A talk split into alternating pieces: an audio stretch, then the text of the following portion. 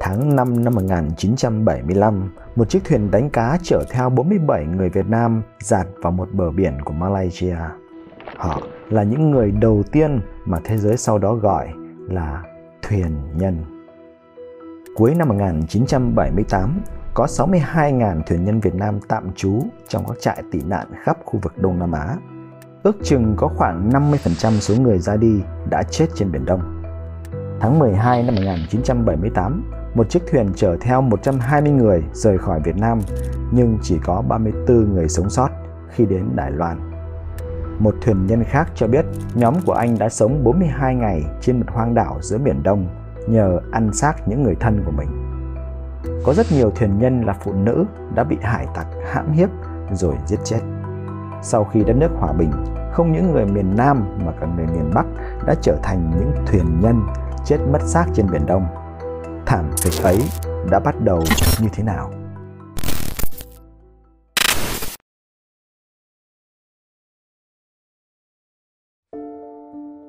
Loại thuốc đắt nhất ở miền Nam vào năm 1978 là thuốc chống say sóng và thuốc ngủ.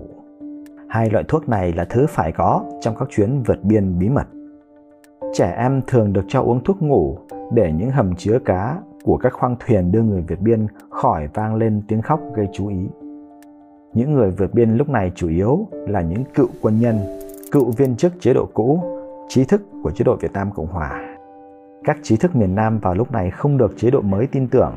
Họ hiếm khi được làm việc liên quan đến chuyên môn của mình. Chính quyền cho rằng họ còn nguy hiểm hơn các cựu quân nhân. Còn các cựu quân nhân, công chức phải vượt biên vì họ sợ bị chính quyền mới trả thù. Đến năm 1979, có khoảng 40.000 cựu quân nhân cựu viên chức của chế độ cũ bị giam giữ mà không thông qua xét xử. Năm 1989, Bộ trưởng Bộ Ngoại giao Nguyễn Cơ Thạch cho biết số cựu tù cải tạo mà chính quyền có thể tống sang Mỹ để định cư là khoảng 100.000 người. Các gia đình người Hoa, các cựu quân nhân, cựu viên chức nằm trong thành phần bị đưa đến các vùng kinh tế mới, thường là các vùng nông thôn hẻo lánh dù hầu hết họ không biết làm nông. Họ phải làm việc 10 tiếng một ngày, 6 ngày một tuần và bị nhà nước thu hết nông sản. Sau khi vượt biên đến Macau, một cán bộ miền Nam từng làm nhiệm vụ đăng ký tái định cư ở các vùng kinh tế mới cho biết, nếu người dân đủ tiền hối lộ cho ông hoặc những cán bộ khác thì họ sẽ được phép ở lại thành phố. Cũng vào năm 1978, mâu thuẫn giữa Việt Nam và Trung Quốc ngày càng căng thẳng. Tháng 5 năm 1978, Tân Hoa Xã nói 89.700 người Hoa đã bị chính quyền Việt Nam đuổi ra khỏi đất nước. Phía Việt Nam cho rằng người Hoa ra đi vì nghe theo tin đồn không đúng là chiến tranh sắp nổ ra và người Hoa sẽ bị chính quyền trừng phạt. Vì lý do là Trung Quốc đang viện trợ cho Campuchia để tấn công vào Việt Nam. Hai tờ báo thân Trung Quốc tại Hồng Kông dẫn lời một vài người Hoa kể lại việc họ bị phân biệt đối xử khi sống tại Việt Nam, rằng chính quyền đã ép các kỹ sư người Hoa làm việc trong các hầm mỏ và cấm họ nói chuyện với nhau bằng tiếng Hoa. Họ bị mất khẩu phần thuốc lá và thịt, lại phải hối lộ cho các bác sĩ thì mới được khám bệnh, trong khi người Việt thì được khám miễn phí. Cũng vào lúc này, nền kinh tế tư nhân của miền Nam, chủ yếu do người Hoa nắm giữ, bị quốc hữu hóa một nhân chứng cho biết, trong một cuộc biểu tình của người Hoa ở khu chợ lớn vào ngày 21 tháng 3 năm 1978, cảnh sát đã bắn chết 10 người. Nhà nước bắt đầu cấp phép cho người Hoa ở miền Nam rời khỏi đất nước. Về sau, sự kiện này được gọi là nạn kiều. Dù người Hoa hay người Việt, dù ra đi bằng cách nào, hợp pháp hay bất hợp pháp, chính quyền và các cán bộ đã thu gom được rất nhiều tiền, tài sản mà các thuyền nhân đã hối lộ và bỏ lại đất nước khi vượt biên. Người ta chế giễu rằng Việt Nam khi ấy đang xuất khẩu thuyền nhân. Why did you leave Vietnam? I leave because the, the, the life is very difficult for me, not enough to eat, you know, the food we mix with the... His name is Hai. He had been in the South Vietnamese Air Force, and after the war, he had been sent to a re-education camp. What happened to the others? Last month, 14 members of his family started their escape. Bên cạnh những chuyến vượt biên bí mật với chi phí thấp nhưng nguy hiểm, các chuyến đi được cấp phép an toàn hơn dành cho người Hoa đã đưa hàng chục nghìn người vượt biển.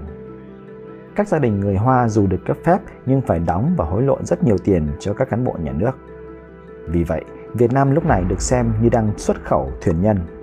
Một cán bộ đảng cho rằng thu nhập từ xuất khẩu thuyền nhân lúc đó chỉ thua doanh thu sản xuất và thương mại hàng hóa trên cả nước. Để tham gia vào các chuyến đi hợp pháp, một người lớn phải trả 10 lượng vàng, một trẻ em hoặc thiếu niên phải trả 5 lượng vàng. Tổng chi phí thông thường cho một con tàu là khoảng 3 triệu đồng, tương đương với 1.667 lượng vàng, trong đó 80% là chi cho chính quyền. Đối với các chuyến đi chui, nếu cần thiết, người tổ chức chỉ phải trả tiền mua bến. Đó là một khoản hối lộ các cán bộ địa phương tại thời điểm khởi hành, gồm một lượng vàng cho mỗi người lớn và nửa lượng vàng cho mỗi trẻ em. Vào lúc này, người Việt cũng có mặt trong các chuyến đi hợp pháp dành cho người Hoa bằng cách làm giả giấy tờ tùy thân, thường là đổi sang các họ của người Hoa. Cao ủy Liên Hợp Quốc về người tị nạn cho biết khoảng 70% thuyền nhân sống sót đến các trại tị nạn vào cuối năm 1978 là người Hoa. Vào năm 1978, Malaysia là điểm đến của hầu hết thuyền nhân. Sự hiện diện của các giàn khoan dầu đã giúp cho những chiếc thuyền nhỏ dễ dàng điều hướng. Một con thuyền dài 22 m, rộng 4,5 m có thể chở đến 412 người vượt Biển Đông đến Malaysia. Lúc đầu, Malaysia vẫn chưa biết Việt Nam đang cấp phép cho người Hoa ra đi. Một số con tàu chở theo hàng ngàn thuyền nhân đã làm cho các nước tiếp nhận choáng váng. Vào tháng 11 năm 1978, Malaysia tiếp nhận tàu vỏ tháp Hải Hồng chở theo 2.500 người. Vào tháng 1 năm 1979, tàu Hay Phong đưa 3.383 người cập bến Hồng Kông. Chỉ trong 7 tháng đầu năm 1979, hơn 177.000 thuyền nhân Việt Nam đã cập bến các trại tị nạn, vượt quá sức chứa của các nước.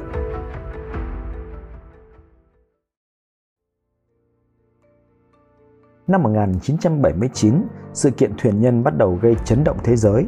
Nhiều nước Đông Nam Á đã hoang mang trước dòng người Việt Nam ồ ạt cập bến. Malaysia và Thái Lan đã đẩy thuyền Việt Nam trở lại hải phận quốc tế. Singapore chỉ tiếp nhận thuyền nhân nào được đảm bảo tái định cư trong vòng 90 ngày.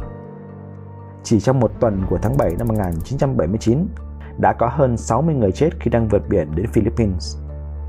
Liên Hợp Quốc ước tính đã có hàng nghìn người chết trên biển do không được cứu vớt, gặp tai nạn hoặc bị hải tặc sát hại. Tháng 7 năm 1979, Liên Hợp Quốc mở hội nghị với 65 chính phủ về cuộc khủng hoảng tị nạn ở Biển Đông. Kết quả của hội nghị rất hứa hẹn. Các nước phương Tây đã tăng tốc tái định cư thuyền nhân, tìm cách giảm số người chết trên biển. Mỹ, Đức và Pháp hứa đưa tàu cứu vớt thuyền nhân. Việt Nam cam kết sẽ ngăn chặn các chuyến vượt biên và tổ chức các chuyến đi có trật tự để hạn chế số người chết trên biển. Bất cứ thuyền nhân nào ra đi trong giai đoạn này đều mặc định được hưởng quy chế tị nạn dưới sự bảo trợ của Cao ủy Liên Hợp Quốc về người tị nạn và sẽ được các nước phương Tây tái định cư. Malaysia, Indonesia, Hồng Kông, Thái Lan là những nước tiếp nhận nhiều thuyền nhân bên cạnh Philippines, Nhật Bản, Đài Loan và Macau. Nhật Bản cho phép thuyền nhân ở lại để tìm việc nếu không được nước thứ ba tiếp nhận. Hồng Kông lúc này trở thành bến đỗ lý tưởng nhất, không chiếc thuyền nào bị đẩy trở lại biển. Chính quyền còn cho phép thuyền nhân tìm việc làm trong lúc chờ đợi tái định cư. Philippines cũng cho phép thuyền nhân ra ngoài chạy tị nạn để làm việc, trồng trọt và đánh bắt hải sản. Các quốc gia khác thường thiết lập các trại đóng dành cho người tị nạn hoặc cho họ ở trên các hòn đảo không dân cư, không có cơ sở hạ tầng. Trước áp lực của quốc tế, cuối năm 1979, Việt Nam tuyên bố sẽ đình chỉ vô thời hạn các chuyến vượt biên. Khoảng 4.000 người đã bị bắt giữ, một số người đã bị tử hình vì tổ chức tham gia vượt biên trái phép. Có nguồn tin nói rằng chính quyền đang nã đạn vào thuyền nhân đang vượt biên. Theo chính quyền Việt Nam, quyết định này có một phần lý do kinh tế. Một nửa số tàu đánh cá cùng máy móc, thiết bị đã ra đi cùng với các thuyền nhân. Cuối năm 1979, khoảng 145.000 thuyền nhân vẫn đang chờ đợi trong các trại tị nạn. Vào năm 1981, khảo sát của Mỹ cho biết nhiều cán bộ và bác sĩ đã rời bỏ Việt Nam. Trong một khảo sát ngẫu nhiên với những người tị nạn, chỉ có 7% người tị nạn lúc này là nông dân và ngư dân. 30% từng làm việc cho Mỹ hoặc có liên quan, còn lại hầu hết là thành phần trung lưu, trí thức. Số thuyền nhân là người Hoa đến các trại tị nạn chỉ còn khoảng 30-40%. Để giảm thảm kịch thuyền nhân trên biển, một chương trình đã được mở ra cho phép người Việt rời khỏi đất nước an toàn hơn. Năm 1981, các chuyến bay theo chương trình ra đi có trật tự, gọi tắt là ODP, bắt đầu cất cánh đây là những chuyến bay đưa người Việt Nam đủ điều kiện đi định cư tại các nước phương Tây. Chương trình này được lập ra với hy vọng giảm bớt dòng người đổ ra Biển Đông. Mỹ là nước tiếp nhận nhiều người nhất theo chương trình này, nhưng cũng là một trong những nước yêu cầu người muốn định cư phải được nhân viên của Liên Hợp Quốc phỏng vấn. Năm 1983, Việt Nam chỉ cho phép một nhân viên Liên Hợp Quốc làm nhiệm vụ phỏng vấn cho phía Mỹ, khiến một lượng lớn hồ sơ đăng ký ứ động. Toàn bộ quá trình xét duyệt có thể kéo dài vài tháng cho đến vài năm. Người dân cho biết đôi khi họ phải đưa hối lộ cho cán bộ Việt Nam để rút ngắn thời gian chờ đợi. Ban đầu, các chuyến bay ODP đến Mỹ chỉ dành cho thân nhân và những người có quan hệ với chính phủ Mỹ. Năm 1989, chương trình ODP được mở rộng đến các diện con lai và cựu tù nhân chính trị trong các trại cải tạo. Tính đến năm 1999, khoảng 500.000 người đã sang Mỹ theo chương trình này. Vào lúc này, nhiều thuyền nhân đã vượt biên một mình với hy vọng có thể đưa người nhà ra đi theo diện ODP sau này. Rất nhiều người đã vượt biên thành công, nhưng cũng có hàng nghìn người đã mãi mãi ở lại Biển Đông. Mời quý khán thính giả đón xem phần 2 về những tai nạn kinh khủng mà thuyền nhân đã gặp phải trên con đường đi tìm tự do. Trong phần 1, quý khán thính giả đã biết vì sao từ năm 1975 người dân miền Nam phải vượt Biển Đông để đến các trại tị nạn. Đó là vì sự trừng phạt nặng nề của chế độ mới lên các quân nhân, công chức, trí thức của miền Nam bên cạnh cuộc di cư của người Hoa ra khỏi Việt Nam. Các trại tị nạn từ Đông Nam Á cho đến Đài Loan, Hồng Kông đã tiếp nhận hàng trăm nghìn thuyền nhân Việt Nam. Con đường đến những trại tị nạn này đầy ắp những xác người. Không bao lâu sau, người miền Bắc cũng theo chân người miền Nam rời khỏi đất nước. Tất cả sẽ được tiết lộ chi tiết trong video này.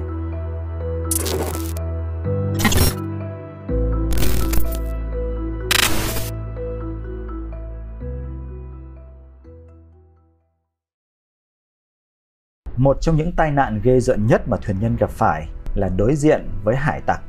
Thuyền nhân thường mang theo nhiều tài sản có giá trị như vàng, đá quý, đồng hồ nên đã trở thành mục tiêu hoàn hảo cho việc cướp bóc giữa mênh mông biển nước. Không những cướp bóc, hải tặc còn cưỡng hiếp, giết hại hàng loạt phụ nữ và trẻ em. Vào tháng 11 năm 1981, hải tặc Thái Lan đã tấn công vào chiếc thuyền chở theo 19 người. 12 người đàn ông Việt Nam đã bị ném xuống biển 4 người phụ nữ và 3 trẻ em, trong đó có một em bé mới 3 tháng tuổi bị bắt lên một đảo hoang. Trong 10 ngày liên tiếp, nhóm hải tặc quay lại hòn đảo, săn đuổi, cưỡng hiếp những người phụ nữ này rồi ném họ xuống biển. Tháng 11 năm 1981, Liên Hợp Quốc cho biết cứ 10 thuyền nhân đến Thái Lan thì có hơn một người bị hải tặc giết chết. Vào lúc này, chương trình chống hải tặc của chính quyền Thái Lan do Mỹ tài trợ đã tạm dừng 6 tháng Chính quyền Thái giải thích rằng tiền tài trợ không đủ để chương trình này tiếp tục. Năm 1981 là một năm kinh hoàng đối với các thuyền nhân. Khoảng 77% số thuyền đến Thái Lan gặp phải hải tặc. Tính trung bình, hải tặc tấn công mỗi chiếc thuyền đến 3 lần để cướp bóc, bắt cóc, cưỡng hiếp phụ nữ.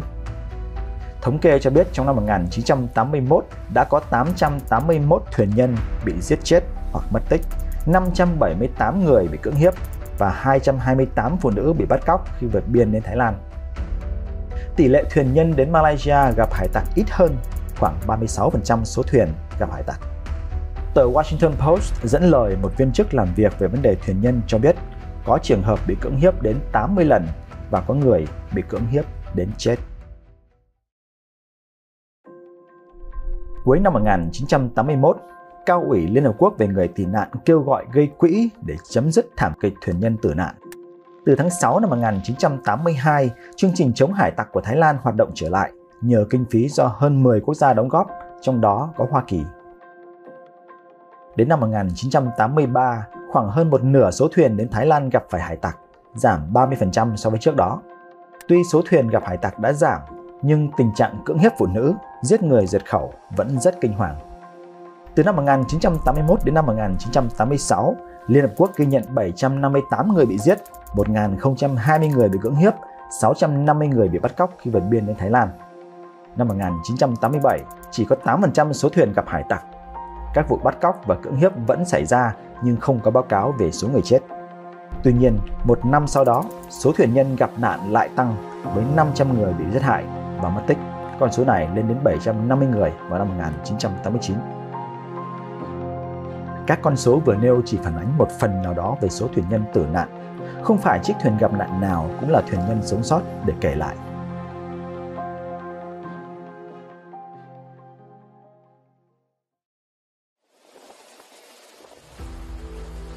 Góp phần vào các tai nạn này là do thuyền bè không đảm bảo để vượt biển hay gặp phải thời tiết xấu.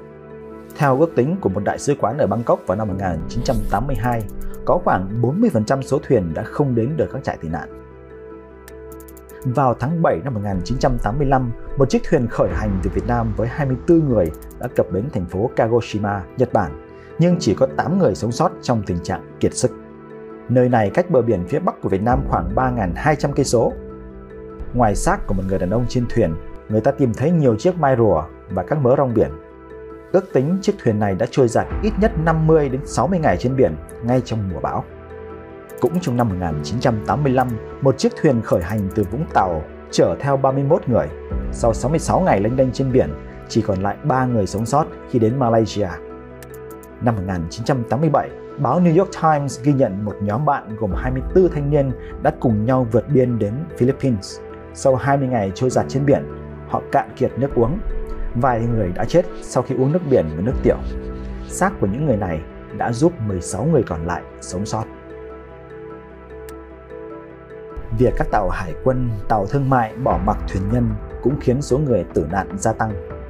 16 người sống sót cập bến Philippines sau hơn một tháng trôi giạt trên biển kể rằng khoảng 40 chiếc tàu đã đi ngang qua thuyền họ nhưng không cứu vớt, khiến 68 người chết. Sau các vụ việc bỏ mặc thuyền nhân trên biển, Liên Hợp Quốc đã kêu gọi các nước tham gia chiến dịch cứu vớt thuyền nhân. Theo đó, các nước sẽ cam kết tái định cư cho thuyền nhân nào được tàu của nước mình cứu vớt. Đến tháng 5 năm 1985, một năm sau khi thực hiện chiến dịch này, tỷ lệ thuyền được cứu vớt tăng lên 16%. Đầu thập niên 1980, số thuyền nhân đến các trại tị nạn giảm dần qua các năm. Năm 1982, 43.860 người đến được các trại tị nạn. Năm 1984, còn khoảng 24.865 người. Đến năm 1986, chỉ có khoảng 20.000 người đến các trại tị nạn. Tuy nhiên, khi Hồng Kông và các nước Đông Nam Á nhen nhóm tia hy vọng sớm kết thúc vấn đề thuyền nhân, thì một thế hệ thuyền nhân Việt Nam khác được tạo ra từ nền kinh tế bao cấp bùng nổ.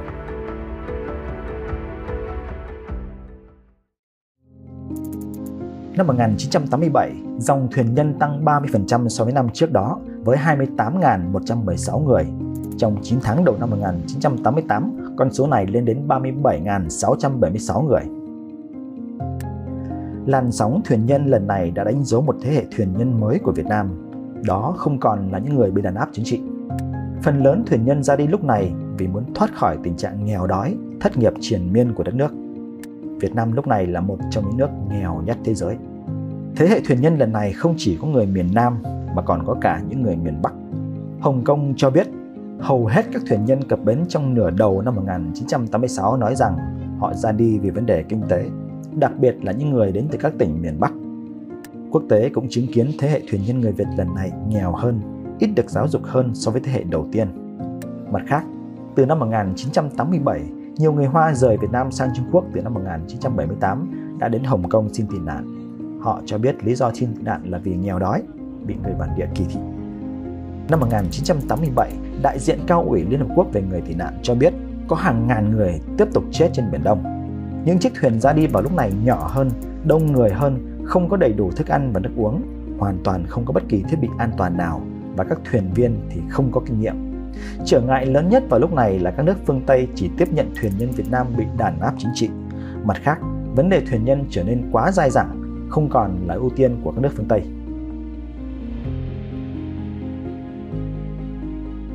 đầu năm 1989, phản ứng trước làn sóng thuyền nhân Việt Nam, Thái Lan tiếp tục đẩy thuyền trở lại hải phận quốc tế, khiến nhiều người chết.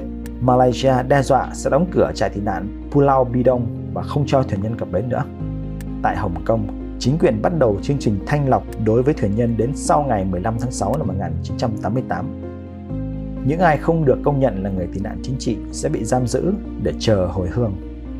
Hàng nghìn trẻ em, trong đó có hàng trăm trẻ em sơ sinh đã bị giam giữ trong nhiều năm tại các trại tị nạn khắc khổ. Tháng 6 năm 1989, chính quyền Hồng Kông đã dồn hàng nghìn thuyền nhân lên đảo Tai A Châu hòn đảo hoang này trở thành nơi trú ngụ của khoảng 5.500 thuyền nhân Việt Nam. Họ sống trong các túp lều tạm bợ bên cạnh những bãi rác đầy phân người, không có điện, không có nước, không có nhà vệ sinh. Đến đầu tháng 9 năm 1989, dịch tả bùng phát ở đảo Thaya Châu. Tiếp sau đó là một trận bạo động lớn đến nỗi cảnh sát phải bỏ chạy khỏi hòn đảo. Một người đàn ông đã thiệt mạng và 5 người phụ nữ bị cưỡng hiếp. Ngày hôm sau, lính đặc nhiệm đổ quân lên đảo để tái lập trật tự. Trong 10 tháng đầu năm 1989, riêng Hồng Kông đã có đến 34.000 thuyền nhân cập bến, đẩy con số thuyền nhân ở đây lên khoảng 57.000 người. Malaysia không cho thuyền nhân cập bến nữa. Tính đến tháng 3 năm 1989 cho đến tháng 7 năm 1990, khoảng 8.000 thuyền nhân Việt Nam đã bị đẩy trở lại hải phận quốc tế. Việc làm này đã vi phạm thỏa thuận mà Malaysia đã ký trong một hội nghị về vấn đề thuyền nhân của Liên Hợp Quốc vào tháng 6 năm 1989. Theo đó, các nước đã đồng ý thực hiện kế hoạch hành động toàn diện với hy vọng sớm chấm dứt vấn đề thuyền nhân với 3 điểm đồng thuận sau đây. Thứ nhất, Hồng Kông và các nước Đông Nam Á vẫn cho phép thuyền nhân tạm trú. Tuy nhiên, những người đến sau ngày 15 tháng 6 năm 1988 ở Hồng Kông và ngày 14 tháng 3 năm 1989 ở các nước Đông Nam Á sẽ không nghiễm nhiên được hưởng quy chế tị nạn nữa mà phải trải qua thanh lọc.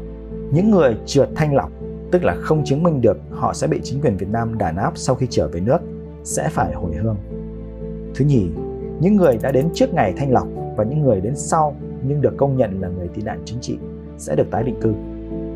Thứ ba, Việt Nam sẽ ngăn chặn triệt để dòng người vượt biên và tăng số người ra đi theo chương trình ra đi có trật tự. Đến cuối năm 1991, hơn 50.000 thuyền nhân đến các trại tị nạn Đông Nam Á trước ngày thanh lọc đã được tái định cư. Tuy nhiên, phần khó khăn nhất của vấn đề thuyền nhân chỉ mới bắt đầu.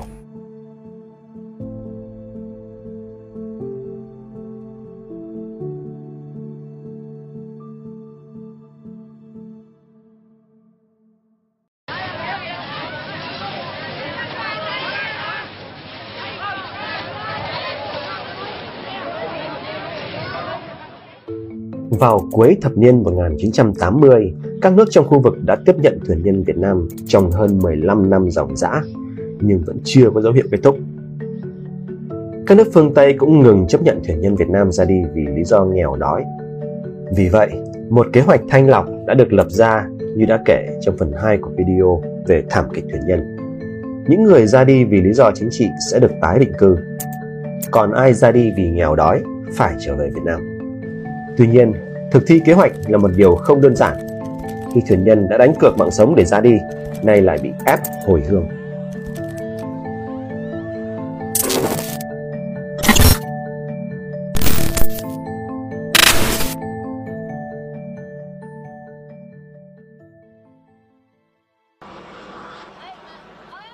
Vào lúc này, Hồng Kông chứa tới gần một nửa số thuyền nhân ở châu Á. Trong khi đó, vấn đề thuyền nhân cần phải kết thúc trước khi Anh Quốc trao Hồng Kông về lại cho Trung Quốc vào năm 1997. Vào dạng sáng ngày 12 tháng 12 năm 1989, mất kiên nhẫn trước việc hồi hương tự nguyện chậm chạp, Hồng Kông đã ép 51 thuyền nhân lên máy bay trở về Việt Nam. Họ là những thuyền nhân đầu tiên bị cưỡng bức hồi hương. Trước đó, khoảng 600 thuyền nhân ở Hồng Kông đã tự nguyện hồi hương. Sau khi bị cộng đồng quốc tế lên án làm vô nhân đạo, việc cưỡng bức hồi hương ở Hồng Kông được tạm dừng trong nhiều tháng. Cho đến tháng 9 năm 1990, việc hồi hương tự nguyện bắt đầu có tiến triển khi Liên Hợp Quốc trực tiếp kêu gọi thuyền nhân trở về Việt Nam. Thông điệp đưa ra cho các thuyền nhân là tự nguyện về nước ngay bây giờ để giữ được nhân phẩm hoặc sẽ bị trục xuất, thường là bằng vũ lực. Trong lúc Hồng Kông và các nước Đông Nam Á lo ngại không thể xoay sở với khoảng 120.000 thuyền nhân, chính quyền Việt Nam tuyên bố sẽ nhận lại thuyền nhân nhưng cần các nước viện trợ để tái định cư thuyền nhân hồi hương. Lý do là hầu hết thuyền nhân trước khi ra đi đã bán hết tài sản, nhà cửa hoặc họ đã tiêu hết tiền vào việc vượt biên nên khó ổn định cuộc sống khi hồi hương. Bên cạnh đó, Bộ Ngoại giao Việt Nam cảnh báo sẽ có thêm người ra đi vì lý do kinh tế nếu lệnh cấm vận của Mỹ lên Việt Nam không được dỡ bỏ. Chính phủ Việt Nam có lẽ nhận thấy cơ hội khi đàm phán về việc hồi hương công dân của chính mình. Giới chức Hồng Kông cho biết Việt Nam đã đề cập rất nhiều thỏa thuận thương mại và viện trợ trong lúc đàm phán về vấn đề thuyền nhân. Hãng tin AP ước tính Việt Nam có thể nhận được 100 triệu đô la từ việc nhận lại công dân của chính mình. Liên Hợp Quốc hỗ trợ mỗi thuyền nhân tự nguyện hồi hương 50 đô la Mỹ và 30 đô la Mỹ một tháng trong vòng một năm. Tháng 3 năm 1992, Mỹ bắt đầu kêu gọi thuyền nhân trở về nước. Đến tháng 5 năm 1992, Anh Quốc và Việt Nam hoàn tất thỏa thuận hồi hương thuyền nhân ở Hồng Kông trong 4 năm. Kế hoạch hồi hương thuyền nhân một cách cứng rắn đã làm nản lòng bất kỳ ai có ý định rời bỏ Việt Nam. Năm 1992, số thuyền nhân đổ đến các trại tị nạn xuống thấp kỷ lục. Đến tháng 8 năm 1992, chỉ có 18 người đến Indonesia, 9 người đến Thái Lan, 1 người đến Malaysia, 12 thuyền nhân cập bến Hồng Kông vào tháng 11. Cuối năm 1992, cộng đồng châu Âu, tiền thân của Liên minh châu Âu, quyết định đổ vào Việt Nam 32 triệu đô la để hỗ trợ các thuyền nhân hồi hương, ổn định cuộc sống. Nhiều tổ chức phi chính phủ nước ngoài khác cũng đã đến Việt Nam cho các gia đình từng vượt biên vay vốn, mở lớp đào tạo kinh doanh. Ước tính một gia đình thuyền nhân khi trở về có thể nhận đến 2.500 đô la Mỹ, gấp 10 lần thu nhập trung bình hàng năm của một hộ gia đình lúc bấy giờ. Các gia đình thuyền nhân được vay vốn lên đến hàng nghìn đô la Mỹ. Tuy nhiên, cũng có thuyền nhân không tìm được việc làm.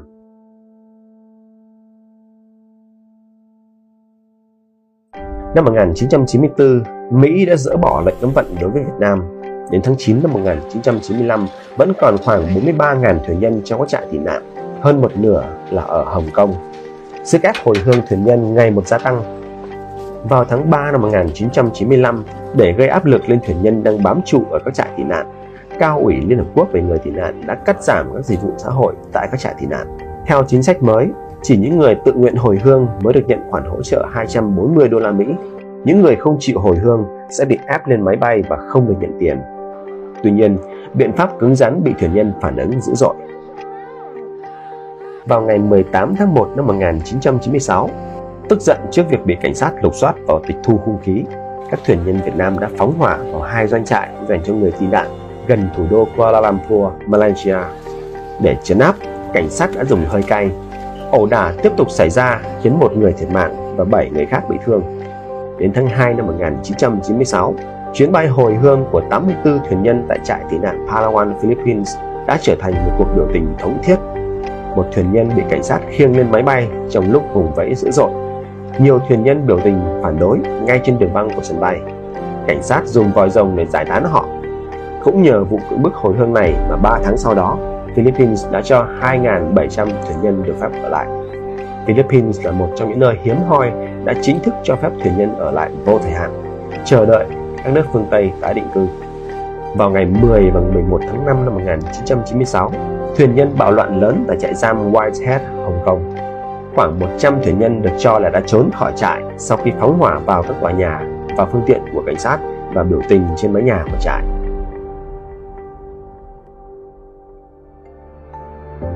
Tuy nhiên, dù muốn hay không muốn hồi hương, vấn đề thuyền nhân Việt Nam đã được các nước quyết định phải chấm dứt. Vấn đề còn lại chỉ là thời gian. Vào ngày 25 tháng 6 năm 1996, Malaysia đã đưa nhóm thuyền nhân cuối cùng hồi hương. Trại tị nạn cuối cùng của nước này, Sundan Besi, chính thức đóng cửa. Tuy nhiên, một số thuyền nhân vẫn không chịu trở về. Đến năm 2005, thuyền nhân cuối cùng tại Malaysia mới trở về Việt Nam. Ngày 2 tháng 9 năm 1996, 486 thuyền nhân cuối cùng tại Indonesia đã lên tàu trở về Việt Nam. Thái Lan thông báo đóng cửa trại tị nạn trong cùng tháng này. Singapore cũng đã đóng cửa trại tị nạn dành cho thuyền nhân. Mọi sự chú ý bây giờ dồn vào Hồng Kông, nơi đang chứa khoảng 14.000 thuyền nhân. Từ tháng 7 năm 1996, mỗi thuyền nhân ở Hồng Kông tự nguyện hồi hương sẽ nhận ngay 200 đô la Mỹ và 240 đô la khi về tới Việt Nam. Đồng thời, Liên Hợp Quốc sẽ gia hạn một năm tài trợ các chuyến bay hồi hương cho các thuyền nhân. Ngày 28 tháng 5 năm 1997, ba chuyến bay cuối cùng do Liên Hợp Quốc tài trợ đã đưa 245 thuyền nhân hồi hương. Tuy nhiên, vẫn còn khoảng 3.000 người khác trong các trại tị nạn. Khoảng một nửa trong số họ dù được công nhận là người tị nạn chính trị nhưng chưa nước nào chấp nhận tái định cư. Việt Nam từ chối tiếp nhận phần lớn trong số họ, cho rằng họ là người gốc Hoa hoặc đã có tiền án. Đến năm 1998, Hồng Kông vẫn còn 2.160 thuyền nhân. Các chuyến bay của chính quyền tiếp tục đưa họ trở về Việt Nam. Hai năm sau, trại tị nạn cuối cùng của Hồng Kông, Pillar Point, chính thức đóng cửa. Khoảng 1.400 người được cấp giấy tờ ở lại Hồng Kông. Sau hơn 20 năm kể từ năm 1975, khi những trại tị nạn cuối cùng đã đóng cửa, các thuyền nhân Việt Nam còn kẹt lại ở một số nước vẫn tiếp tục hành trình tị nạn.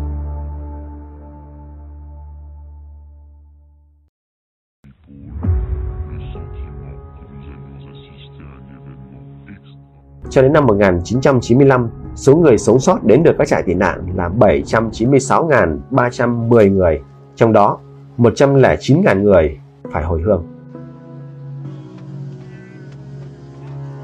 Cao ủy Liên Hợp Quốc về người tị nạn dẫn một ước đoán rằng khoảng 10% số người ra đi, tức là gần 80.000 người, đã mất tích hoặc bị hải tặc giết hại, chết đuối hoặc chết khác trên biển.